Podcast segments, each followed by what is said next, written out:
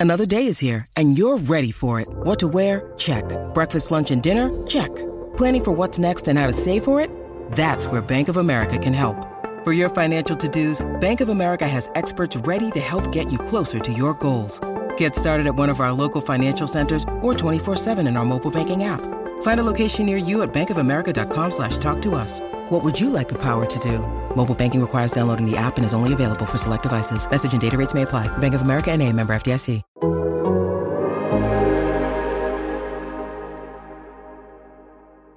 Hello and welcome to the Game Theory Podcast. I'm your host, Sam Vecenie. Today, we've got CJ Moore in the building. I think this is the second time CJ's been on this show.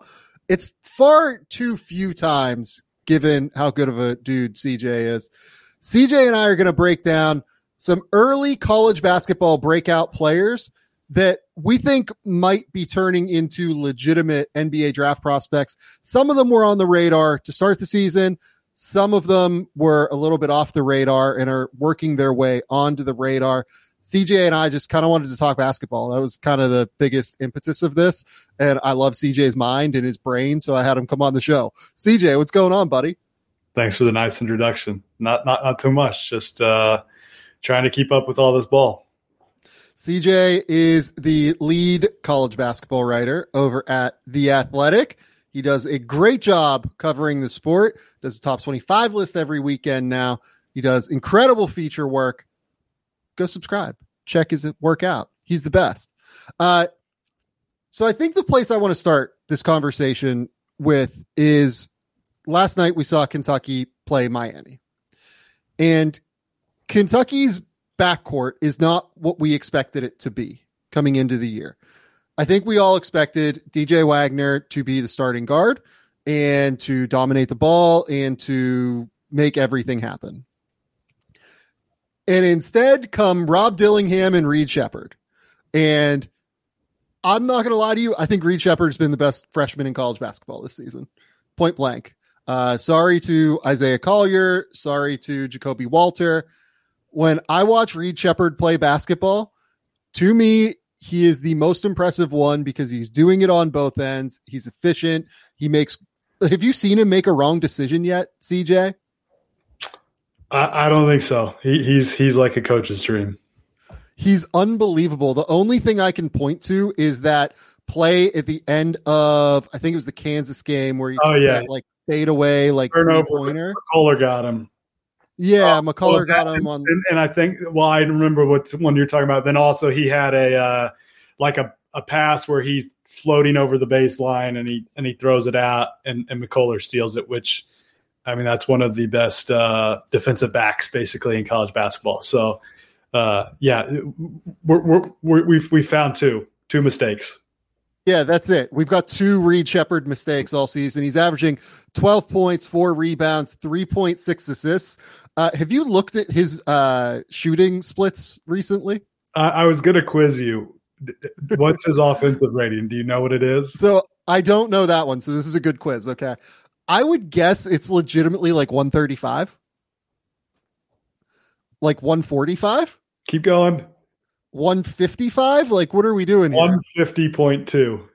Yeah, that's insane. That's the highest number I, I, think I've ever seen. I will say it's 12th in the country, so there are 11 dudes with a higher uh, offensive rating. I will say, what do you think his usage rate is?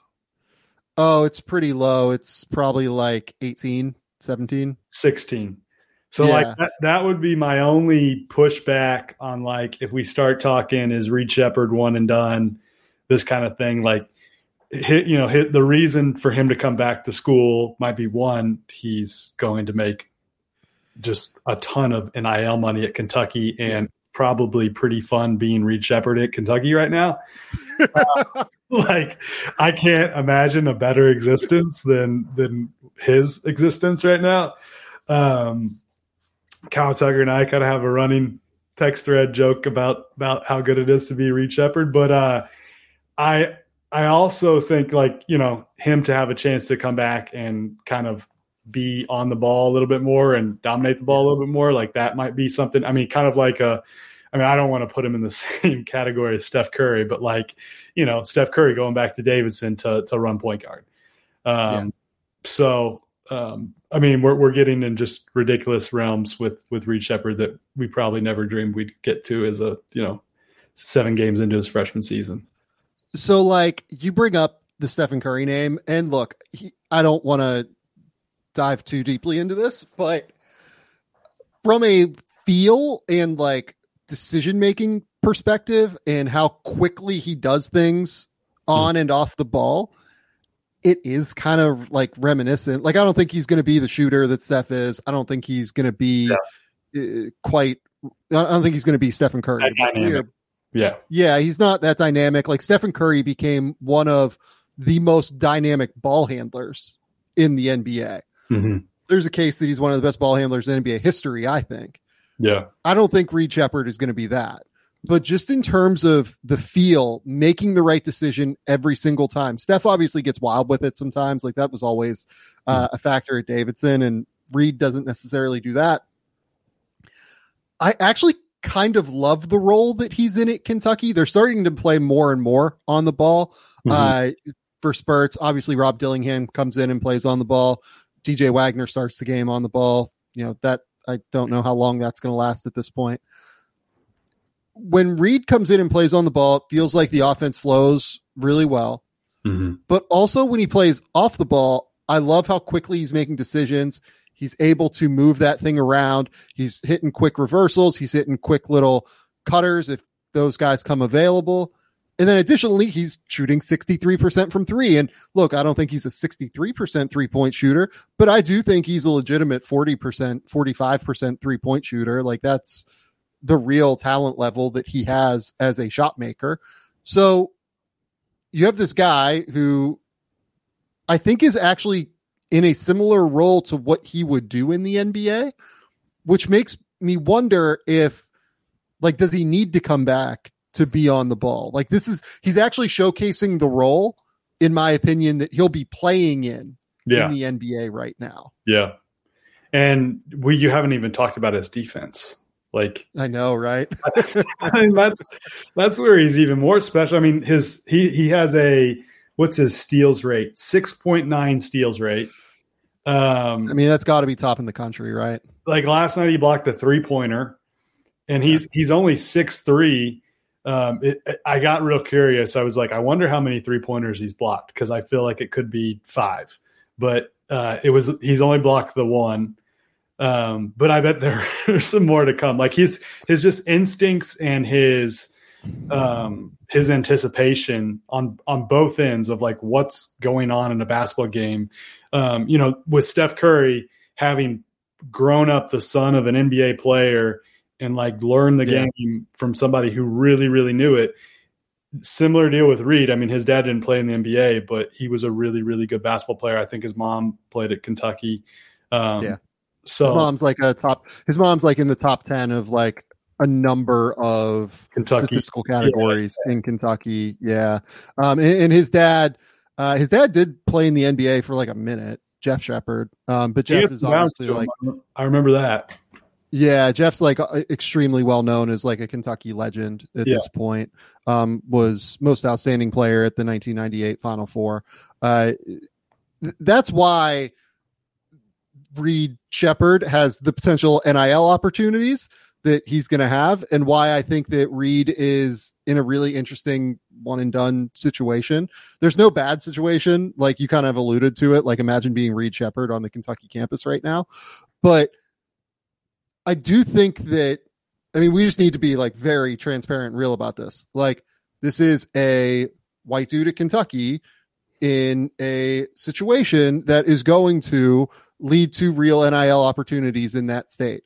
The son of a women's basketball legend, a men's basketball legend who won the most outstanding player at the Final Four, there are going to be a number of opportunities that come his way.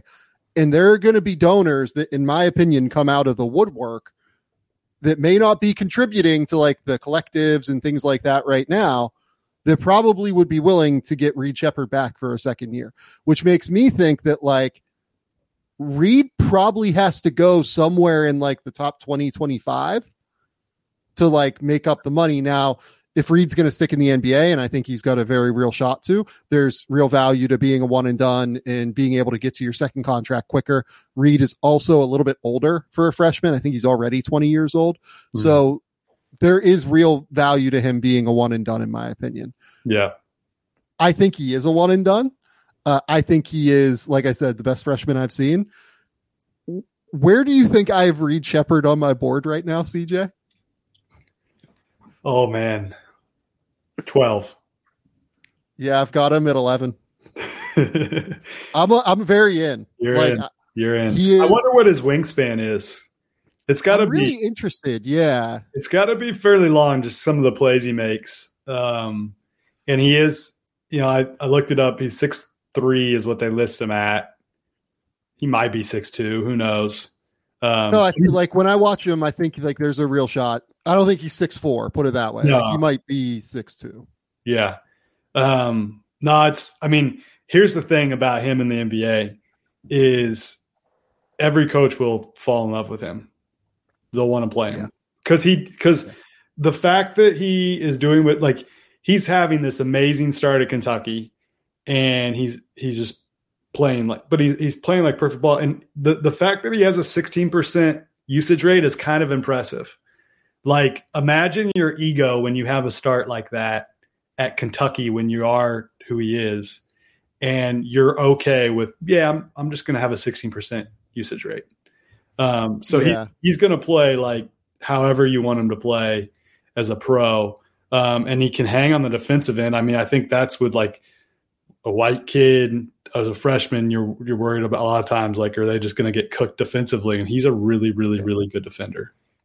Well, look, like let's be real about it too. Like once he hits the NBA, like there are going to be dudes that go, "Oh, we're going to attack the little white kid," mm-hmm. right? Like that's just the reality of the way the NBA rolls. Now, I think that he is smart enough. I think that his hands are good enough. I think he's disruptive with the way that he uses his hands. Obviously, with the steals and blocks, his timing is unbelievable. I think. Like when I watch him, I'm just like, oh my god, like this guy his ability to time when guys are going to make passes, when guys are going to go up for shots, contesting shots, it's unbelievable. Like I, I, don't know if I've seen much quite like it with somebody like him. Mm-hmm. So yeah, no, I, I'm very in on Reed Sheppard. I want guys that are basketball geniuses. Like that is my thing. Like I I love dudes that just know how to fucking play. Uh, I tweeted this last night and I think somebody like retweeted me and said like you know being good at basketball is underrated in like evaluation for the NBA's purposes. And I'm just like honestly sometimes I agree and this is the case. Like this guy this type of player right here is the case where just being fucking good at basketball that's what matters like Reed Sheppard is clearly awesome at the game of basketball. He plays with good deceleration. He plays with great pace. He understands uh, how to move without the ball. He processes the game quicker than everybody else out on the court. He's, you know, I think he's a better athlete than what people give him credit for. Mm-hmm. Like, I feel like I just used like the white basketball player dictionary to its fullest, but it's hard. Like he, he's yeah. really good at basketball, guys. Yeah. Yeah. No, I'm I'm I'm right there with you. I, I love guys that actually have feel and have an understanding how to play. I think we had this uh, talk this uh, summer at Summer League it was like so clear the guys that understand how to play ball and the guys who don't at, yeah. that um, environment. And yeah. I think it's where you can start to see the guys who are going to make it and who aren't, just because there's some guys who understand how to play and there's some guys who aren't. And and in the college level, sometimes you can hide that with um, some coaches and their systems can hide that. Um, but the way Kentucky's playing, like it's wide open um, it's it's very clear that he knows what the heck he's doing. Here's here's a question for you. Five years from now, who would you rather have, Reed Sheppard or uh, Rob Dillingham? Reed. So here's why, and I, am glad that you did that because I wanted to transition to talking about Reed now. You mean to Rob? Reed, Rob. I'm sorry. Dillingham has been incredible to start the season, and I don't want to take anything away from him whatsoever on the offensive end. Truly, there is nothing that he has showcased that like he can't really do on offense is like a lead creator. You watched him a pretty decent amount in high school, right? Dillingham, a little bit. I yeah. watched him for a game, and I also saw Reed for a game, at least a game or two. Yeah, when I watched Rob in high school, I thought that like he just was kind of a chucker, a little. Yeah, bit. I didn't. I didn't like him. I didn't like how he played. It did the one game I watched. Yeah, yeah. I, I didn't really like how he played either in the tape that I watched, and that is completely the opposite of how he's played at Kentucky so far. Mm-hmm. Like he has been unselfish. He has been willing to make plays for his teammates. He's played at great pace while also being able to drive transition play and attack out on the break. Uh, he hasn't been over aggressive. I think that the passing has been the biggest thing that stood out to me. Like every time I watch him, I'm just like, oh no, like you can really pass and you found the right balance between going to get your own shot mm-hmm. as well as going to find shots for your teammates. I'm glad that Matty Zolo in the YouTube comments brings up he creates some crazy passing angles. He does it through eye manipulation a lot of the time too, as well. I think mm-hmm. he does a really, really good job of manipulating help defenders into moving where he wants them to go and then finding the angles to hit his teammates. I think Rob Dillingham has been awesome. I still think he's been quite bad on defense. Uh, and the frame worries me uh, mm-hmm. In terms of defending in the NBA. Like Reed is stronger and I think is going to be able to hold up a little bit more. Uh, I really worry about like teams just like switching Rob Dillingham onto their best players and just going, yeah, we're gonna attack you every time down the court. Yeah, his speed is is elite though, um, and that yeah. that that's where like um, I think there's a real debate because his speed is like that's NBA speed, and there's only a few guys, yeah. not even just NBA. That's elite NBA speed. Um, like he made Kansas dudes just look like he like they were playing in sand. Dajuan and Harris is not slow. He is not like, slow, and he he was. There was a stretch of that game where he was running circles around those dudes. Um, yeah. So he's he's intriguing. Like I think we're still really early. I want to see them against more good teams. Like Miami is a really good team, but when does really Miami's defense is usually leave something to be desired. So um, I, I you know I want to see these guys halfway through the SEC and kind of see where they are. Um, but like a Rob Dillingham, um, Reed Sheppard, I, it would be fun to come back to this debate in February and, and see where we are. Um, but those guys, I, I, actually think with with Rob, I think that him being the guy, let you know, and again, we saw a very small sample size of him in high school. I could have caught him yeah. on the wrong day. Um, but Reed, when I saw Reed, he played like this in his yeah. his grassroots basketball. Um, I would theorize that coming off the bench for Rob has been the right amount of humility for him um, to kind of get him to to to really buy into like playing a a good role for Kentucky. So like it's one of those situations where maybe it's um, you know a guy coming in not feeling himself so much because he okay I am coming off the bench and um, that's probably been good for him. But yeah, I, I, would take both these guys over DJ Wagner right now. Um, not to rule out him as a prospect or to say he's you know he's trash. And it's again, it's been early, and some guys just they all they all progress at different rates. But um, you know, it, yeah, it's it's kind of crazy. Kentucky's best two guards come off the bench. Yeah, I, I, like Rob coming off the bench is where I'm at because I like the change mm-hmm. of pace that he gives. For sure, I would probably start Reed at this point if I was them. But yeah. that's just where I'm at on it. Okay, let's move to another team here. Let's talk about our beloved Marquette Golden Eagles. Uh, CJ and I have loved the Marquette basketball team for the last two years. And it's really because of two guys. Re- really, for me, it's no, it's two, I think, at this point. It is Tyler Kolek and Oso Ighodaro. I want to start with Ighodaro because Ighodaro is the guy that I've gotten consistently stronger feedback on from NBA people. Mm-hmm. I think again, there's a case that he might be the smartest player in college basketball among bigs, at least. Oh yeah. When you watch him play, he just is completely and utterly in control of what's happening out there in everything they do within their perimeter based screening actions and dribble handoffs and everything. Mm-hmm. He has this innate understanding of how and where and when to roll into space and how to create space and how to create uh, driving angles for his guards. Mm-hmm. He's a good screener for somebody who is not like enormous, right? He's yeah. you know six eleven, but he's probably two hundred and thirty pounds. Let's call him. The ability to, to to flip your hips really quickly and flip a screen like that's where he gets really valuable. Yeah, a hundred percent. And then on top of it, he is able to differentiate his role despite not being a shooter. Mm-hmm. He can go up and try and catch a lob from Tyler Kolek. He can short roll to pass, and then he can short roll to hit that little push shot floater that he has too, that has become just like totally lethal. Mm-hmm. These are the exact kind of guys that translate in the NBA offensively because they can be great offensive players without getting great touches mm-hmm. necessarily. Mm-hmm. Uh, and he's just lethal when he gets touches, and his feel for the game is just astronomically high every time I see him.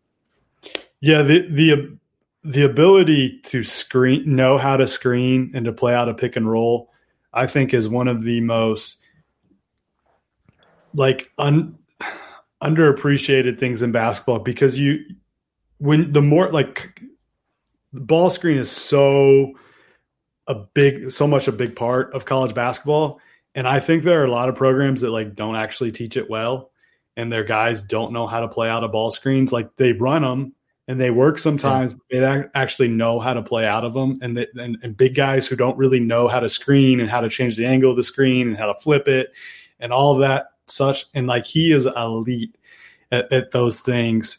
And um, here, like I'm I'm actually working on a story on Oso right now. Like that's how I spent part of my day today, and it's how I will spend all of tomorrow.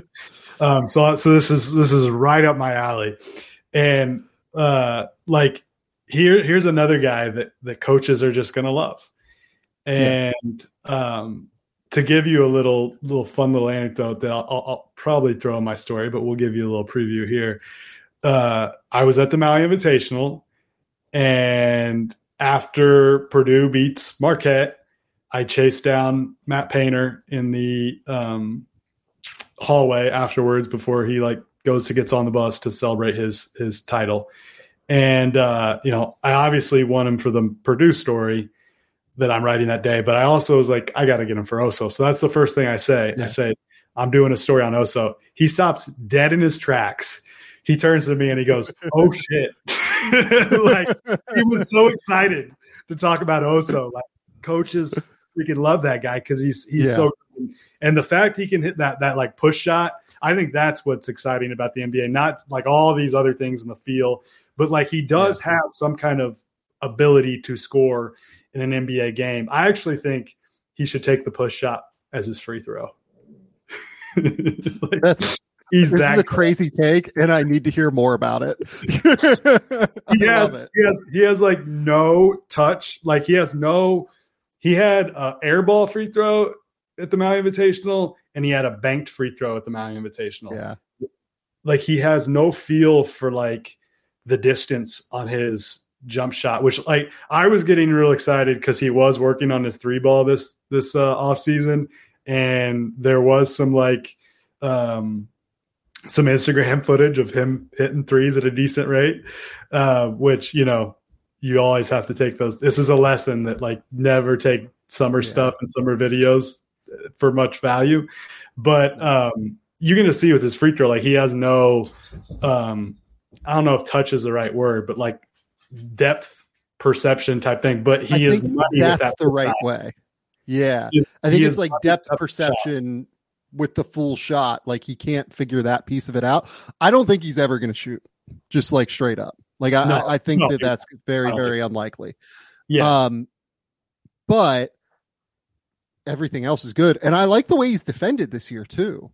Like mm-hmm. I think he's actually been pretty good in space. I think that there is some switchability there. I don't think he's going to be like uh legitimately switchable NBA big or anything, but like if he gets caught on an island, I think he's mobile and active enough to be able to make it work. I think that the biggest worry that I have is something that a couple of people brought up in the comments, uh, A, the Llama Whisperer, shout out, great YouTube name. Uh, as a Marquette fan, I do wish Oso would be more aggressive rebounding. Too many volleyball spikes and hits, in my opinion. But I yeah. love his ingenuity as a big. Uh, I totally agree that I think defensive rebounding, particularly, is where this comes up for me. Mm-hmm. Uh, offensive rebounding, like I'm fine with like the hit outs and tip outs and everything. Sure. Uh, defensively, I think he needs to be able to really hold up uh, and be able to hold his own on the glass. And then Keeman says, uh, Is there a concern regarding size and strength? I mean, I'll ask you. You were there in person. He had to deal with Zach Edey. Edey mm-hmm. went for like 28 and 15 on them. Oso got in foul trouble in the first half, particularly, and then came back in and played really well in the second half. What did you think about him kind of dealing with Edey on the interior? So going into that game, that was my concern because I feel like you can overpower him sometimes in the post, and um, but he also, you know, they also played Kansas, and I think Hunter had his worst game of the year against against him. Yeah. Um, Marquette outscored Purdue by 10 points, I believe, in the in the or no more than that.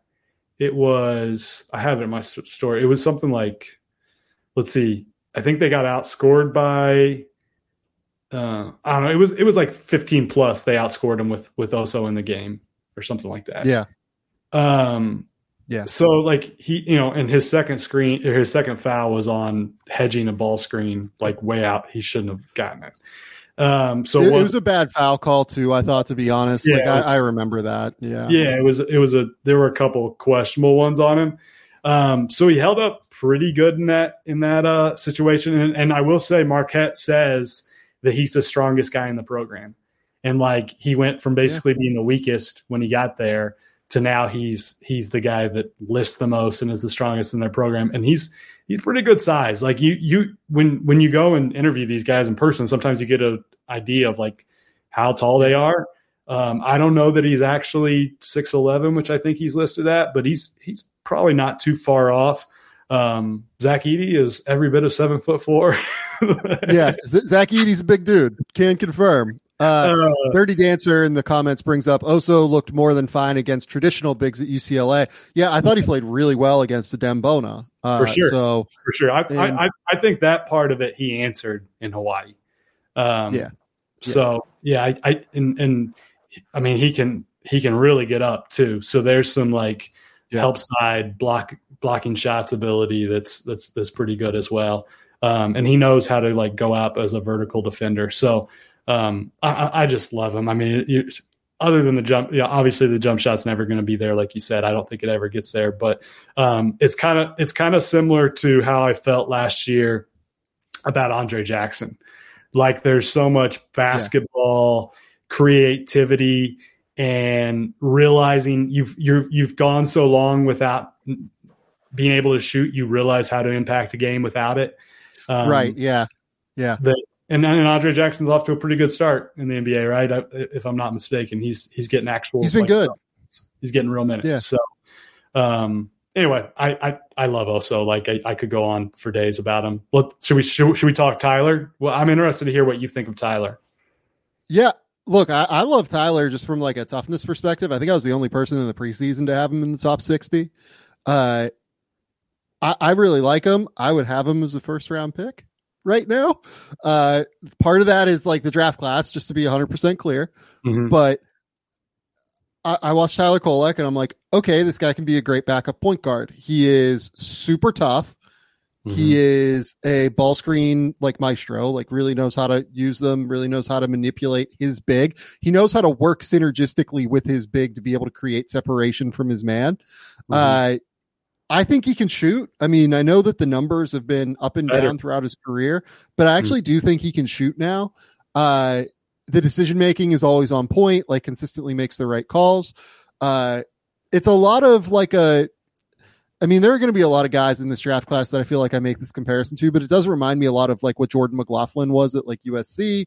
Uh, and he has turned into a really strong NBA player. Obviously, Tyler's a little bit better than what Jordan was at USC, but like, you know, makes the right decisions constantly, can shoot, doesn't have a lot of holes on the offensive end.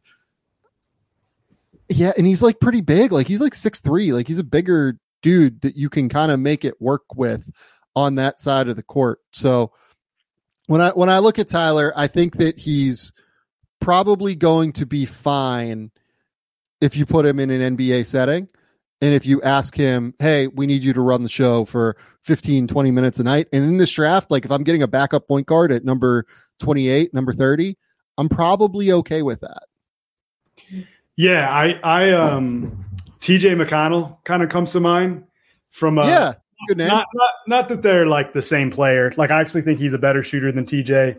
He's 11 of 21 from three so far this year, but kind of having just that like tough as shit and knowing how to play and is like going to figure it. Like he's not as good a defender as TJ is, but um, I, I, hate to like use another white guy as an example, but um, that's an example that I think you know why why he gets by. Let me t- talk talk on that for a second while I go feed my dog. I will be back in thirty seconds.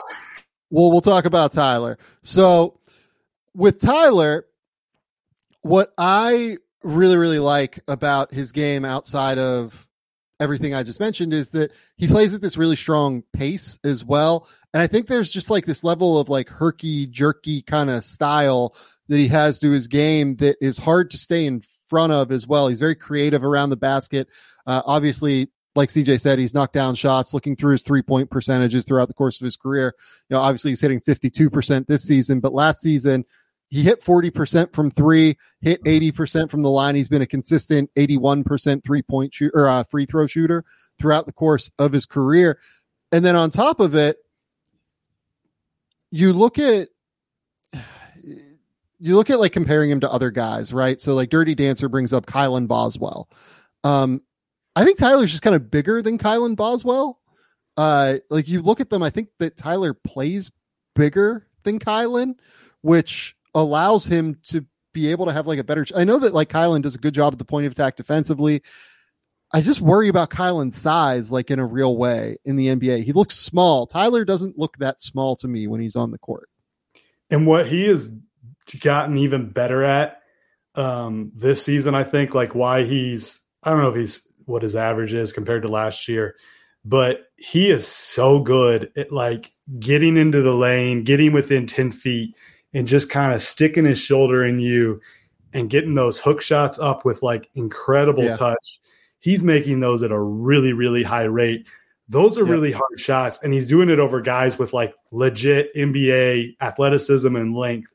And that's why I think like you get excited about him at the next level because when you can make shots like that um, against like legit good long defenders, like that kind of stuff can translate and um, that that's why I would like if I'm a, a pro scout, I'm like, okay, this is interesting. Like, you know, maybe he's not as quick as I want, or um, you know, but he, defensively, whatever. But he's he's going to battle. He's going to make the right play.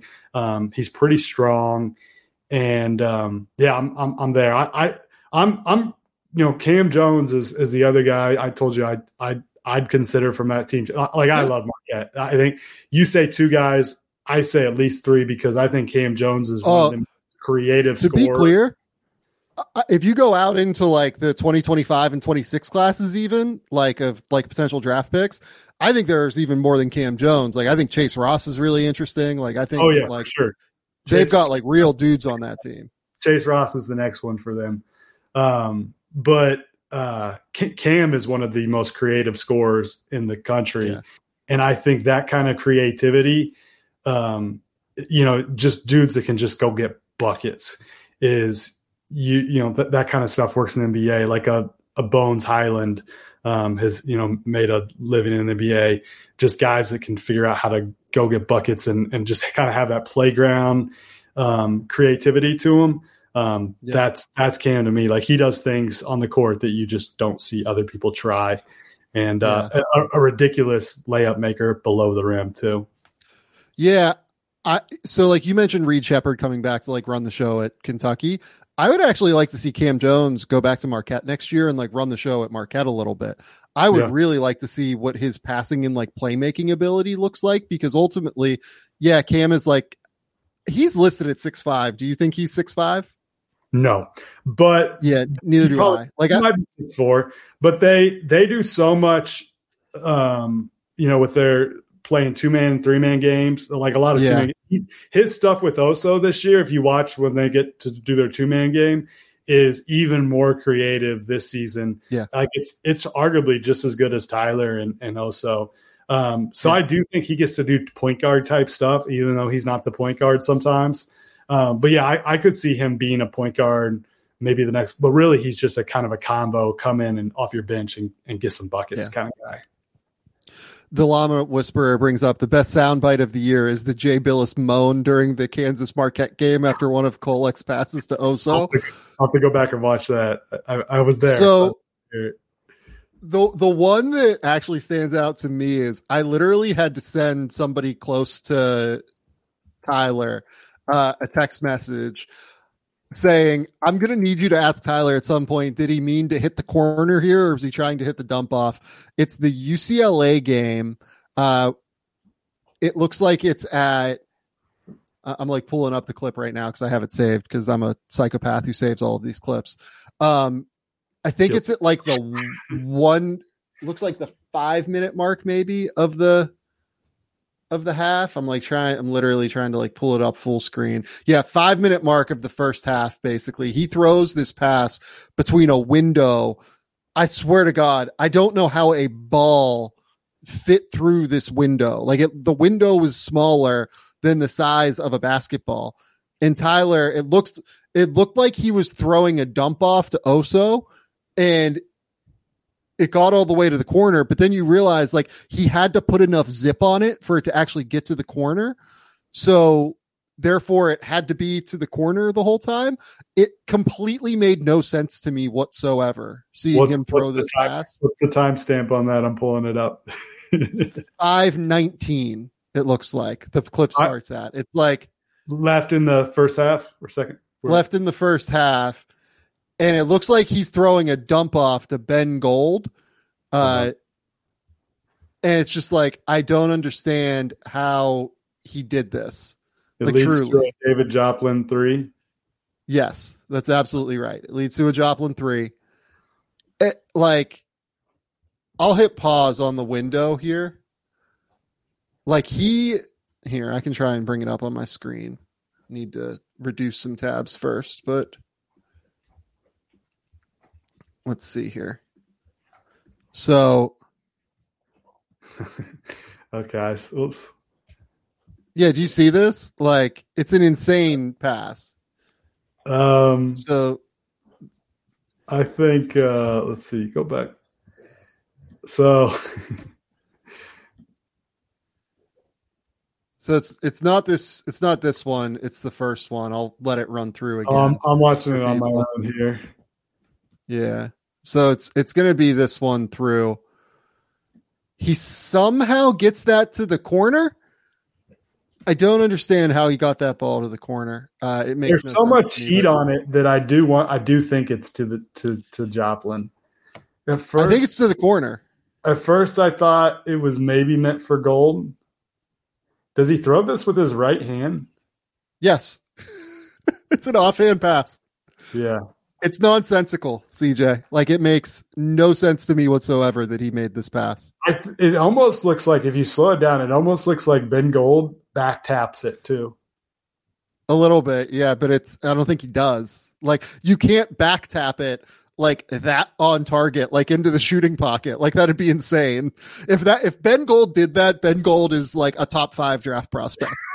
like there's no circumstance where that got back tapped directly into the shooting pocket. There's a um, there's a play I put in. Uh, I mean, this is this is like what watching Marquette basketball is is is all about.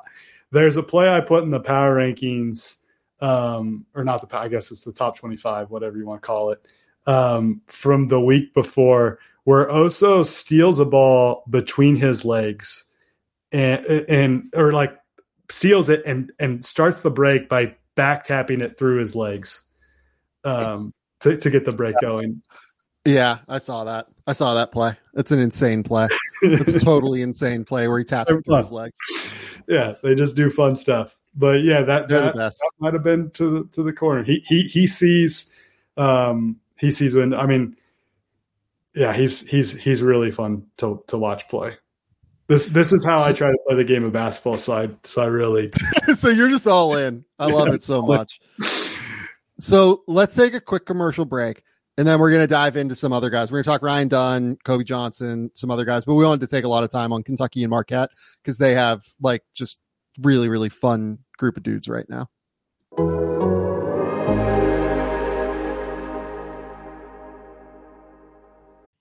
We're talking about players securing the bag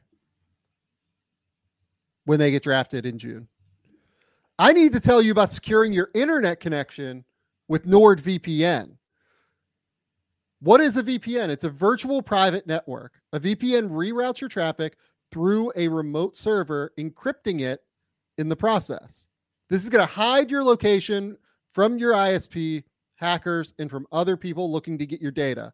Everybody knows that I watch as many movies as I can. I think I've probably watched like 40 or 50 this year already. Some movies are blocked in Australia. It's really hard for me to watch them. Uh, for instance, uh, anybody who's tried to get their hands on Godzilla minus one recently knows that it's basically only available in Japan. And you need a VPN if you want to go to like Amazon Prime or something to be able to watch it. So when I'm blocked from watching a movie in Australia, I just queue up my VPN.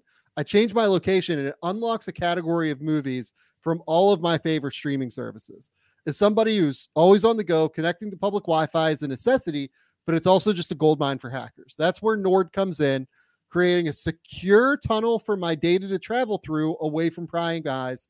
There are other benefits to Nord as well. Your browsing history is yours and yours alone. Your virtual location is masked from those who seek to track your every move. It's like having a force field around your online identity. NordVPN also goes the extra mile with threat protection malware trackers, dodgy ads, they're all going to get blocked. It's like having a shot blocking big around your devices 24 7. Game Theory is offering an exclusive deal for NordVPN. You're going to get four extra months and up to 75% off subscriptions. Just head to nordvpn.com slash game theory, G A M E T H E O R Y, to claim your account. Plus, with Nord's 30 day money back guarantee, you've got nothing to lose and everything to gain.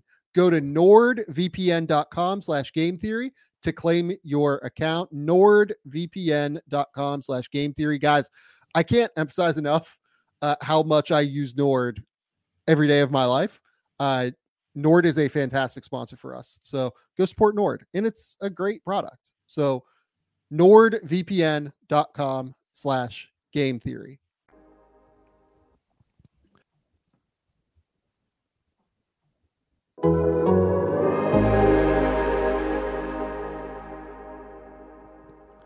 Okay, CJ. Let's start with Ryan Dunn because I think Dunn is probably the highest upside out of all of these guys. I have not seen a better defensive player in college basketball this year. Point mm-hmm. blank period. Uh, apologies to Ryan Kalkbrenner. Apologies to some of the other great defensive bigs. I think Dunn has been better than them to this point.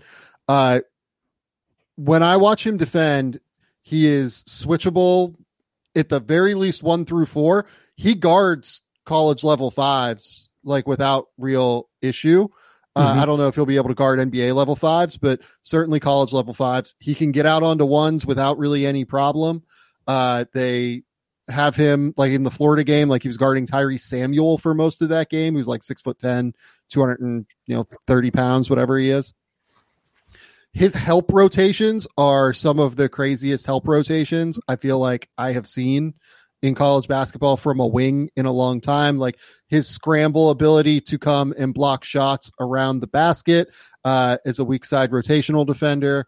Uh, his rotations, like in any sort of help situation are just always on time and on point. His hands getting steals is uh, unbelievable. Mm-hmm. He, I think that like for his age, where he is, I think he's twenty, maybe going to be twenty one before the draft. Uh, I think that's right. Yeah, I think he might be like the best college young wing defender I've seen since OG Anunoby. Uh, if not, he's like very much in the conversation there.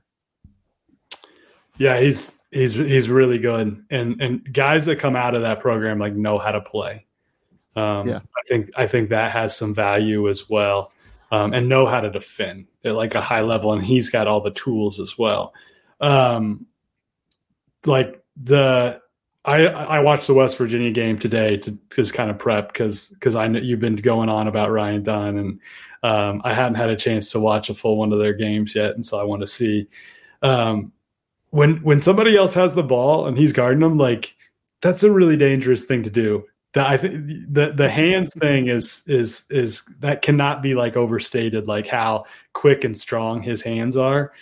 Um, and he guarded in part of that game. Um, he guarded West Virginia's um, Jesse Edwards. So to, to, to, to, do the one through five, and Jesse Edwards is probably a top five, top ten center in the game. He's he's playing on a bad team, but he's he's pretty good. Yeah. I am a little bit lower on Jesse than some people are, but yeah, top, I understand. Top is, is, probably an overreact. I'm, I'm just now yeah. thinking, wow, there's a lot of good centers in college basketball, but he might be top ten, top fifteen ish. Like he's pretty good. Yeah. Um, and uh, I mean, he he handled himself fine. Like he didn't guard him that many possessions, but they they did put him on him for for a little bit. Um, yeah, so I'm I'm there with you defensively. I think offensively is obviously where his limitations are. I the jump shot to me, um, maybe it gets there someday, and he's he's young, and so who knows? Um, it's not very good, um, but he he is a really good cutter, and he's a good finisher around the basket, and um, like he plays it's kind of a hard role to be able to show much offensively because he's basically playing one of the screeners and blocker mover. Um, but he does know how to cut and he knows how to screen and he knows how to play basketball. Um, and he you know he's not going to play a role where he's going to be asked to do that much offensively. Um, i mean the the, the guy that kind of comes to mind of what his like role could be in the nba and and it's it's one of those guys you always hope can uh, can become eventually a shooter but doesn't is um, who's the who's the young fellow that was at who played at Washington. Um, Matisse Thybulle. Yeah, Matisse Thybulle. Um, yeah. That kind of comes to mind as like just a special, special defender, but you know, is limited offensively. You worry about like the playoffs, but um, yeah, a really, really special defender. I think he's I think he's closer to Herb Jones uh, stylistically than Matisse. Matisse is like a like Maven off the ball where like he's just flying around and like getting deflections yeah. and steals and everything and is like wildly over aggressive. I think Ryan isn't over aggressive. I think he's just like timely and aggressive. You mm-hmm. know what I mean? Yeah. Like there's a difference between Jones. like not Herb Jones offensively though, right? No, well, like Herb, Herb played point guard sometimes for Alabama, and like yeah, Herb could do things. In that, yeah, that. Yeah, but like if you remember Herb early at Alabama, it, it was like a real, real struggle. Yeah. Uh, so Herb Jones, in his let's see here, first three years probably at Alabama, averaged 4.2 points, 6.4 points, 7.9 points, uh, shot total over those three years. And he started for like a lot of those, all three of those years. Like he was an impact player from the jump. Uh, shot 43.8% from the field, 23% from three on under one three point attempt per game, and then took the big leap as a senior where he was averaging like 11 points, seven rebounds, three and a half assists, and was like, I think he won SEC player of the year that year, which was like pretty rightfully given to him if mm-hmm. he won it. Uh, yeah, he did. Um, so I, I look at somebody like Herb, and I, I, think that there is some potential for Ryan. Ryan's also like a real late bloomer physically. Uh, he went from being like six foot three and being like a low major recruit kind of to jumping up to like six foot eight. And then it was just like, oh, like, you know, Virginia's calling. There's some high school or uh, high majors calling. So mm-hmm. you never know kind of what the impacts on a guy's jump shot can be when you're growing that much, right? Like the whole trajectory of your jump shot changes, like everything from like your lower half changes when that happens. So it's really hard. I think it's really, really hard to know where exactly his level is going to be as an offensive player right now. It's not high right now, but have you looked at his defensive metric numbers yet, CJ? I uh, I did look at the synergy stuff, which you you always have to take with a grain of salt. Um, because it's not perfect. But um, yeah, yeah, he's given up. I just mean pure pure block and steal rate where he ranks okay, nationally. Okay. All right. Yeah, yeah, yeah. Um, they're both very high. I think I, I have it written down here: eleven point six block rate, six point seven steals rate. Like that's ridiculous. Yeah. Where do you think those rank nationally? In in each, like if you in each category, in each category, uh, block rate, he's probably top fifteen. Steals rate, probably top five. Yeah, yeah, he is top nineteen in block rate and sixth in steal rate right now. And I can't remember both, somebody that was that high in both. Yeah, if you put those numbers together, I'm sure he's probably highest in the country. Yeah, it, it, the impact that he's making on that end of the court is so drastic and real. I mm-hmm. have him as a late lottery guy right now. I know that the offense is a real problem. I get it. I think the defense is so high end that like he is like Herb Jonesy upside, and Herb Jones would have been a lottery pick. I had Herb Jones as a first rounder that year. He ended up going in the second. Um, Talk your you shit, know, Sam. Talk your I shit. will. Uh, but Ryan can't pass like Herb did. Like Herb could really yeah. move the ball. Herb could do some things differently. Um, he's taller than Herb, right? Yeah, he's probably six eight. Herb's like you know six seven, something like that. Mm-hmm. But yeah, we'll we'll see where it goes. The next defense first prospect I want to talk about is Kobe Johnson. I have Kobe Johnson in my top twenty right now. Uh, Kobe, I think, has been incredible on the defensive end, and it started from game one. You're uh, you're located in Kansas. You saw that Kansas State game. What did he do to Arthur Kaluma, CJ? uh, here, here, I'm, I'm pulling up our text. Uh, I said, uh, I said, um, where was it? I don't know. Let's see. Am I the blue? Yeah um because i was i was going nuts about kobe i think we both were going nuts about kobe. yeah i i like after i watched that game um i have it in one of my stories what he did to uh arthur kaluma. If you if you want to give me a second i can look it up. But he just totally shut arthur kaluma down. Like that dude could not do anything. But i think the difference between kobe and most of these defense first guys that we're talking about um, like a ryan dunn is like kobe's actually a has potential as an offensive player. I think he's shooting north of just barely north of 40 from three um, so far this year. And I watched their summer stuff. I thought he looked really good um, with the yeah. ball in his hands there. And he plays with two ball dominant guards. Um, and, and he's playing that role pretty well. So like their team long term that that I like their chances. Um, I think I dropped them out of the, the rankings this week just because they took a they took a bad L that this past. They lost to Oklahoma, if I remember correctly. Oh yeah, that's not that's not a bad L. Actually, I actually like I'm high on Oklahoma, but now that you've lost you know two games, I dropped you out. But um, I, Oklahoma is a, another team we could we don't need to go down the that that whole day. But uh, you have you watched Oklahoma yet? Uh, I did not watch this game against USC yet. No, I'm, I'm excited to do so. Uh, yeah. I know that pe- people are excited about JV and McCollum, but again, like he's just like really, really small.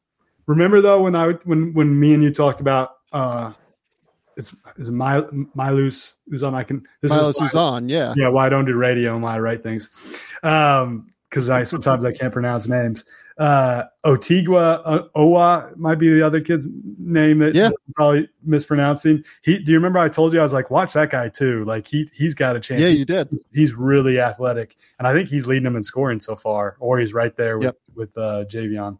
So, but no, I I think uh, Kobe that, that to to go back to it, like he can actually score the ball and is like your kind of prototypical three and D wing. Hundred percent, yeah, and like he's three and D plus kind of because he can really pass the ball, he can really defend, and then on top of it, he's hitting forty two percent from three. He hit thirty six percent from three last year. I like that he's up the volume from three this year as well. Uh, I, I think he's been tremendous every single time that I've seen him play. It's a complete game. The best tape I've watched this year is still the USC and uh, Mega tape from this summer, where him against Nikola Topic, who you're probably not super familiar with, but Nikola Topic is probably going to go somewhere in like the top six of this draft class right now, if you made me bet. Uh, he's this point guard that's like six foot six and is like a pick and roll maestro. And watching him and Kobe Johnson like manipulate each other with Kobe as the backside defender and Topic always trying to hit that like third level, trying to find those reads. Mm-hmm. They were just clearly like playing cat and mouse against one another. It was not Topic didn't care who was in front of him and Kobe Johnson like kind of didn't care who he was guarding. They were both trying to read each other the whole time and like they both got each other. Uh like Topic got this incredible steal on him. To, uh Topic, uh, Johnson got this incredible steal on him. Topic got like this awesome cross corner kick out, having moved Kobe Johnson like off of the man. That truly, if you guys can find that tape, like watch it. It's amazing. It's like truly some of the coolest stuff I've seen this year. Um, but this is what Kobe Johnson can do, and this is why he's such a valuable player, in my opinion, in this class. He can just really, really play. And then the other guy is a guy that you know you went to Kansas, you know Lawrence well. Uh, Kevin McCullar's been interesting this year. I think that obviously he's a phenomenal, phenomenal defensive player. I like what he's done as a passer this year and as a playmaker in secondary actions next to Dajuan Harris. Uh, that team is still trying to figure out what it is, I think, offensively a little bit with Hunter and with Dajuan, and then Kevin is there, and they need another guy to step up, it feels like, with mm-hmm. Johnny Furphy and Elmarko Jackson. But they've been really intriguing to watch just because uh, McCullar has been quite good, I think, for Kansas. Uh, all right, I'll, I'll, get to Kevin in a second. I got the Kobe Johnson stats for you. Ready? Here Against we go. Arthur Kaluma. He created. Uh, he had four steals and created five other turnovers. So nine turnovers created total in that game, and he held Kaluma to six points on one of eleven shooting. Yeah, it was gross. It was a gross basketball game uh, what he did to Arthur Kaluma. It was just mean. Like honestly, it was just kind of mean. It felt like. Yeah. Uh, yeah. It was incredible. But so, McCullar. McCullar. I um I'm a McCullar fan, and and I, I said this to you off air. Um, it kind of reminds me of um, Christian Braun. And if you watch Christian, like Christian Braun could shoot it decent at Kansas. I'm pretty sure his NBA shooting numbers are pretty bad from three, but he still gets a lot of minutes and plays valuable role for the Nuggets because he knows how to cut. He can finish at the basket. He knows how to play. He's going to guard. He's going to try really hard. And like, if you go back and watch that Marquette, Marquette, Marquette, can I talk? That Marquette game sound like a cans in there, right? Uh, if you if you go back and watch that Marquette game, uh, the the guy that was like competing his ass off until the very end and that was pissed off that they were losing was Kevin McCullar. Like he is one of the most competitive dudes in college basketball. He is he will talk his shit. Um, he he had a, Shaka uh, Smart as well. The Shaka Smart got got that fight going. If if you go back and watch their summer stuff when they played the Bahamas, they're interviewing Buddy Hield afterwards it's it's one of the most hilarious clips ever. They're interviewing Buddy Hield on the broadcast during the second half because I think Buddy sat out the second half, and they're like, "Oh, what do you think of Kevin?" He's like, "Yeah, like he can really guard." He's like, "And man, he got he talks a lot of shit." talking shit Buddy Hield. Uh, so like he and I, I was at the um, the Arkansas game last year. He was having like a verbal conference, like talking shit back and forth throughout that game with a lady in the first row in the Arkansas section. Like he he is just super super competitive, and I, I, need to document all this in a story at some point. But uh, and I'm sure I will. That but will be fun. He's speaking of the Marquette game. The funniest soundbite I've heard from anybody this year is still Bill Self gets asked about his like little tete-a-tete with Shaka Smart. And Shaka was like super diplomatic about it, like in the press conference. He was just like, Yeah, like we just we're Marquette, like we're not gonna take, you know, anything from anybody. Uh-huh. And Bill Self gets asked about it and he goes, Yeah, whatever he said, you know, it's definitely not true. uh, yeah, it was it was pretty good. Uh, but no, Ke- Kevin's but Kevin just know like he will he can guard um, really good anticipation, um, pretty good shot blocker for his size. Gets his hands on a lot of balls. Like I talked about earlier in the show when we were talking about Reed Sheppard, like one of the best defensive backs in the country. Just yeah. like reading on the um, second side, on the help side, um, you know, he just knows where the ball is supposed to go, where it's going to go his turnovers are really, really high this year. and that could be a knock yep. against him. But honestly, it's just because they're trying to force feed it into to Hunter Dickinson and and throwing angled post, trying to throw those pa- post passes over guys is is just going to lead to some turnovers. Um, and not all of them are his fault. So I, I, wouldn't really like I wouldn't say he's a turnover prone guy. That's where you have to like actually go watch the tape and understand that um, he's kick these turnovers are happening because of the way they're playing. I don't, you know, he's not going to be trying to throw it into the post 20 times in an NBA game. The the shot is still concerning because I thought it was better this summer. I thought he had made progress. I, he shot it pretty well early, but um, since their first game, I don't know. I, I was looking at it today. Um, he's probably shot south of 25% from three since their first game, um, which he shot it well. I think that his confidence kind of comes and goes on his jumper, and you wish like he would get to like why he's back into school is to show that he can shoot it at a consistent level. And I, I'm not sure that ever, at least is going to happen this year in his final year of eligibility. We'll see. Maybe it'll come around. But he, to his credit, like he is getting, he is putting up points. He's, I think he's averaging 18 or so a game. Like he's done, he's done a really good job of he's almost taken the Jalen Wilson rollover of he's just going to bulldoze his way to the basket. He's really good in transition.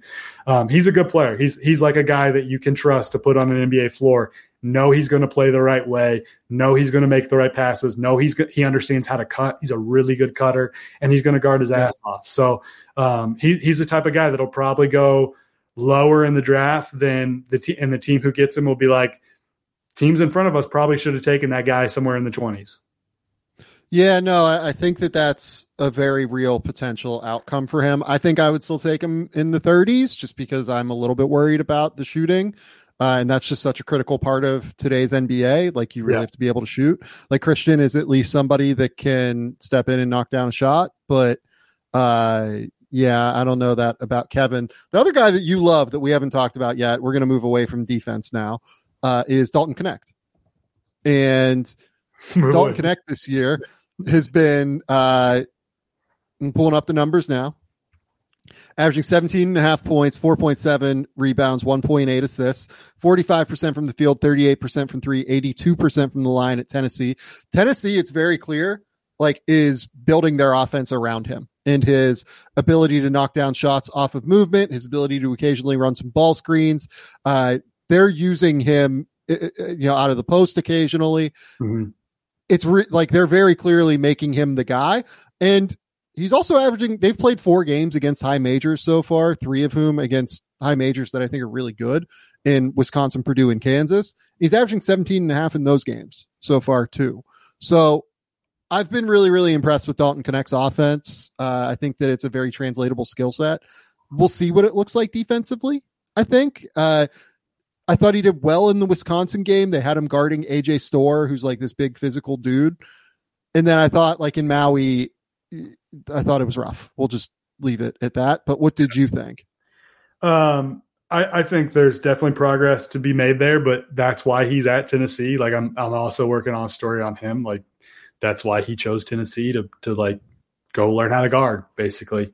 Um, and yeah. there's there's moments where you can see it, and he's athletic enough that I think eventually he'll figure it out. I think he's almost like a freshman, and this is his first introduction to really high level basketball, and so there are going to yeah. be kind of some growing pains there. Um, I thought like I, I I honestly offensively I think the NBA spacing will be good for his game because yeah. he's one of those rare guys who is a like legit three level scorer. Like he's he's done really well from the mid range so far he's finishing. I, I, don't have his finishing numbers in front of me, but I know I think he made his first 11 shots at the rim all season. Um, he's a really, really good finisher and like athletic finishes with both hands. Like he had a play in one of the first few games, might have been the Wisconsin game, where he's like basically takes off from the free throw line and like floats in and makes a lefty scoop in transition. Yeah. And, you know, he can score over length. Um, the jump shot release is really high. He's a little flat footed on it, but it's it's really high. Um, I'd like to see maybe a little more arc on his shot. And like sometimes I worry about guys with kind of flatter shots when they go back further to that NBA line. But yeah, I've watched him yep. shoot in practice and um and then now like he was shooting the heck out of it in their practices and and Honolulu, yeah. and um, his three point numbers have been what's he at so far? 37 9. Like, I honestly think he's probably more like a, he's probably a 40% shooter this year from three. Like, I think he's a legit yep. good shooter and he's shooting a lot of them. Um, so I, I, like him. And, and the, the spacing point I was going to make, like the Purdue game, I thought they kind of shrunk the floor on him. And, and Braden yeah. Smith is like really, really good at basically closing a driving lane really quickly. Um, yep. That bothered him somewhat, but he still got 16 in that game. And um, yeah, he he can he can really score like skill wise and just like he'll look great in a combine type setting. Like in workouts, he's going to mm-hmm. look awesome. Um, it's just kind of getting used to high level basketball, the reads, and that kind of stuff that I think is going to be a work in progress. Also, mostly on the defensive end this year, but. Yep. From talking to people about him, like I think he's a worker, and I think it's sometimes good when a guy comes from like nothing guy played JUCO ball, played uh, two years at Northern Colorado, um, to be able to like have an ex- have an experienced like people not telling you you're awesome for all your life. Sometimes those late boomers are, um, you know, end up being pretty good workers and pretty good players. And but but just from a skill, tools and um, the tools and the in the like actually having the body and um, the profile there is, is, is pretty high. Well, he, he's a real athlete too. Like yeah. he can really jump. Like he has movement skills. His hips aren't like phenomenal, I don't think, but he very clearly can adjust in midair on some things as well. Yeah. Uh, can rebalance himself. feels like he, he's an impressive, impressive dude offensively. Where the defense settles this year is gonna, a, I think, hold a lot of where his draft stock ends up, and B, kind of where Tennessee ends up because they're going to need him to be able to defend as well. Tennessee is a program built around defense. It's why you and I were quite high on them coming into the year, and I'm still very, very high on them uh, yeah. uh, based off of what we've seen. Uh, they're they're going to be really good with Knecht and Jordan Gainey has been pretty good as a shooter so far. Uh, Vescovi hasn't even made shots yet, and I think that he's been pretty good. Uh, and you look at like the defense guys with you know uh, Jonas Aidoo, Jahmai Mashack, like they have some dudes that can really, really play. Josiah Jordan James is like a good two way player who's got to be 23 years old at this point. And this is without them having gotten anything yet from Freddie Dilione. And then if they can get something from Cam Carr as well offensively, they're going to be really good. That's like the next they, one. That's the one to watch. Like I don't know that he does anything this year, but they, they think like he's he's the next one that could and and watching him, he can re- he shoots it really really well. His shot's nice, and he's he's tall. He's just skinny. Um, yeah, it's just going to take him a minute in college. Yeah, it's like yeah. Johnny Furphy at Kansas. He's a year away from from being probably anything. Um, yeah, but the, the the one guy you mentioned too is Zakai Zeigler. Like I don't think he's right yet. If yeah, he if he is healthy down the road, like they'll, they'll they'll be a pretty good team. Their their center spot concerns me offensively. Um, and you know, you're, we're you're a show that talks about draft prospects, what you probably don't care about. But but I I am still high on them. But yeah, I, I think he's I think he's going to get better as the season goes along defensively. Like some guys are thinking so much offensively now, like freshmen. Mm. Like, he's a freshman in a way. And, and a lot of times the guys are thinking too much on on offense and it's slowing them down. I think he's thinking too much on defense and it's slowing them down a little bit. And so I yeah. do think he'll he'll get there eventually because the athletic component is is there and the want to like he's got a desire to guard he's not one of those yeah. scorers that's just like i'm gonna get my buckets and then you gotta take care of that down on that end like right he yeah. wants to guard he has that desire uh we'll zoom through some last guys here i'll have you on again and we'll talk about some more guys in detail but uh, Alex Karaban, I think, has been super impressive for Connecticut so far, and the shot hasn't even fallen yet. Uh, every time I watch Alex Karaban, I'm just like, okay, this guy's six foot eight, very clearly knows how to move without the ball. I think he's a really underrated defender. And I definitely think he can shoot. Like he's hitting 31% from three right now, and uh, that won't hold. But I think Alex Karaban's been quite good. Uh, Keshad Johnson at Arizona has been an interesting, like, four man that is very different from what they've had there in the first couple of years uh, under Tommy Lloyd, where they've played a lot more two bigs. Keshad is more of like an athletic four man that is good defensively and cuts and makes the right plays consistently. Uh, I like what I've seen from him in terms of changing the game athletically, being able to make plays that way. Um, I like PJ Hall at Clemson. I think he's been impressive. Uh, have you watched Florida State yet? So I, this is what's great about you, Sam. Like you, you put in your text this morning, um, you know, a list, a list of dudes that included, yeah. um, say, say the dude's name again because I'm, I'm Jamir I'm, Watkins. Jamir Watkins. And so, like, I'm reading through the list last night right before I go to bed. I'm like, yeah, yeah, yeah, I can talk about all those guys. Jamir Watkins. I'm not going to write this back to Sam because I don't, don't want to look like I'm not a diehard. But I got no clue who Jamir Watkins is because I hadn't watched Florida State yet. But I, yeah. I did I did pop on. Um, I watched a bunch. I watched like a part of one of their games, and I watched a bunch of synergy clips. And so that's where I I don't have the feel for like what his feel is like. But I will say, yeah. And and we're both basketball nerds, and and we we usually have a pretty good grasp of like whose players are not. We got to admit, he wasn't on our transfer list, right? No, he wasn't. No, he wasn't at all. He transferred in from VCU this year. We yeah. ranked a hundred transfers, mm-hmm. like easy, and yeah. he was not on our list. Uh, he he has been super impressive. Is like we we fucked that up. We just need to be real about yeah. that. No, no, we did like, for sure. We fucked that up. Hey, um, it to Leonard. yeah, Le- Leonard Leonard finds these dudes that are six seven athletes and figures and, out how to make in the roads. Work. Having a guy yeah. like that in his program, he is he is old for his grade. I looked that up. Yeah, um, he turns twenty three like right around draft day this year. Yeah, yeah, but he like from a going back to you know the argument I made with Dalton, like the size, athleticism thing, and the the being able to finish at the rim. Um, and it looks like he's, he's got he's, he's finishing above the rim. he's finishing above the rim. So is Dalton. So is Dalton. Both of them. Yeah. Um, but like got a little dribble game to him, just being able to kind of get in tight little windows. And um, so he, had a travel call in him in one game that wasn't a travel, just like, but it was like some creativity, um, you know, Euro stepping or something around some guys. So um, yeah, I'm I'm I'm there with you. Like I I want to watch some full games and kind of see what he's like um, as a defender. But but I did see him making some some impressive plays on the defensive end. That that was a that was a big miss by us. Um, yeah. But the, the, the shooting's not there. He's not not much of a shot. But man, the the size and like um, the athletic ability and the finishing ability and the the and his his assists are pretty high up, which he didn't really show at VCU.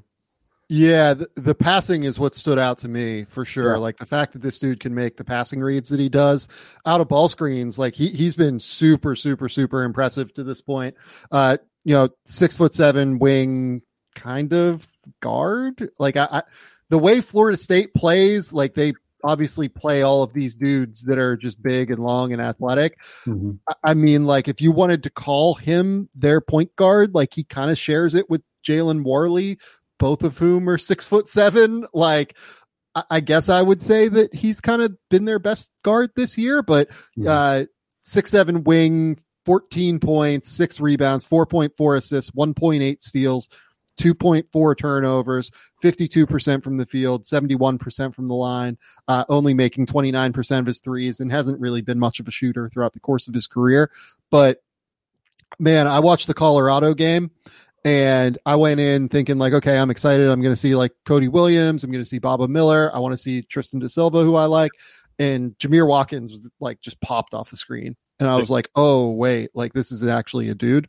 Um, I mentioned a bunch of names before that, obviously. Uh, Des Claude is a guy at Xavier that I quite like. A- any direction you want to take that, like by all means, outside of Jamir Watkins. Um, I'm I'm with you with Alex Karaban. I I love like just to talk about another guy who knows how to play basketball, um, knows how to get out of screens and find open space. Um, you mentioned his defense. Did you watch the Indiana game? Yeah, yeah. I, I was a little concerned with. I thought um, Malik Reneau kind of had his way with him and kind of could could overpower him a little bit. So yeah, um, I, I that might be a concern. Like big wings, taking him into the post and kind of being able to to bully him there. Um, but another guy that that in, like you said, I don't. What's he so far from three? Like in the mid thirties. Uh, so he's at 31 this year, uh, but he hit 40 last year. Which is like, surprising. Like you watch their yeah. games and you think he's hitting it at a higher rate than that. Um, the, yeah. the other thing he'll, he'll, he'll make them at a higher rate than that. He will. He's a better shooter yeah. than that. Yeah, they also clean up like every single miss ever, so they still know, right. yeah, like speaking of the Indiana game, like I feel like I've seen people, and look, this is not a podcast where I want to shit on guys, but like I've seen people bring up like Kel'el Ware, like having played well and like you know done really well defensively against Donovan Clingan in that game. Donovan Clingan had seven offensive rebounds in that game, and Connecticut like repeatedly attacked Kel'el Ware in mm-hmm. ball screens, like tried to get him in space, feeling like he was not able to manage his gap between the roller and the um the ball handler. And then they just like repeatedly hit kickouts. Like they won that game by 20 it, you know I, I didn't think Kel'el played like as bad as he did at Oregon but like I didn't see NBA prospect in that game when I watched Kel'el Ware yeah he had a couple decent moments um I think it, it watching it from a like I'm about to cover Kansas, Connecticut, I think Hunter Dickinson yeah. can get some pick and pops and because you know they they drop um Clingan back in such a deep drop and I think he has trouble getting out the three point line. That's where Ware had a couple decent moments in that game. Um, but man, speaking of like guys that are supposed to be NBA prospects probably and we're five stars, Mackenzie Mgbako was a nightmare in that game. Like yeah, he he's not been really very good really bad defensively, and he hasn't been very good offensively. Like had yeah. no idea what he was doing defensively. Um, yeah, he, he won't he won't be on my top no. 100. And, and, like to be clear, like I, I only rank freshmen this early in the season in the top 50, so it means like he's not in my top 50. But yeah, Mackenzie's got a got a minute here. I think yeah. he, he's going to be at Indiana. I think. Yeah, for for a while. He's and I don't like to like crap on guys like that too hard, but like uh, that that was one of my takeaways from that game. Is like that guy, he needs. I'm surprised they're playing him as many minutes as as they are. And can can can Indiana just get a guy that can make a jump shot? Yeah, they they really they really need it. I mean, just play Gabe Cupps, like just just rock, right? Um, all right, CJ. Uh, is there anyone else you want to bring up? Like I, I feel like I'm through. Like actually, here we got one more. Has Harrison Ingram resurrected himself as a draft prospect?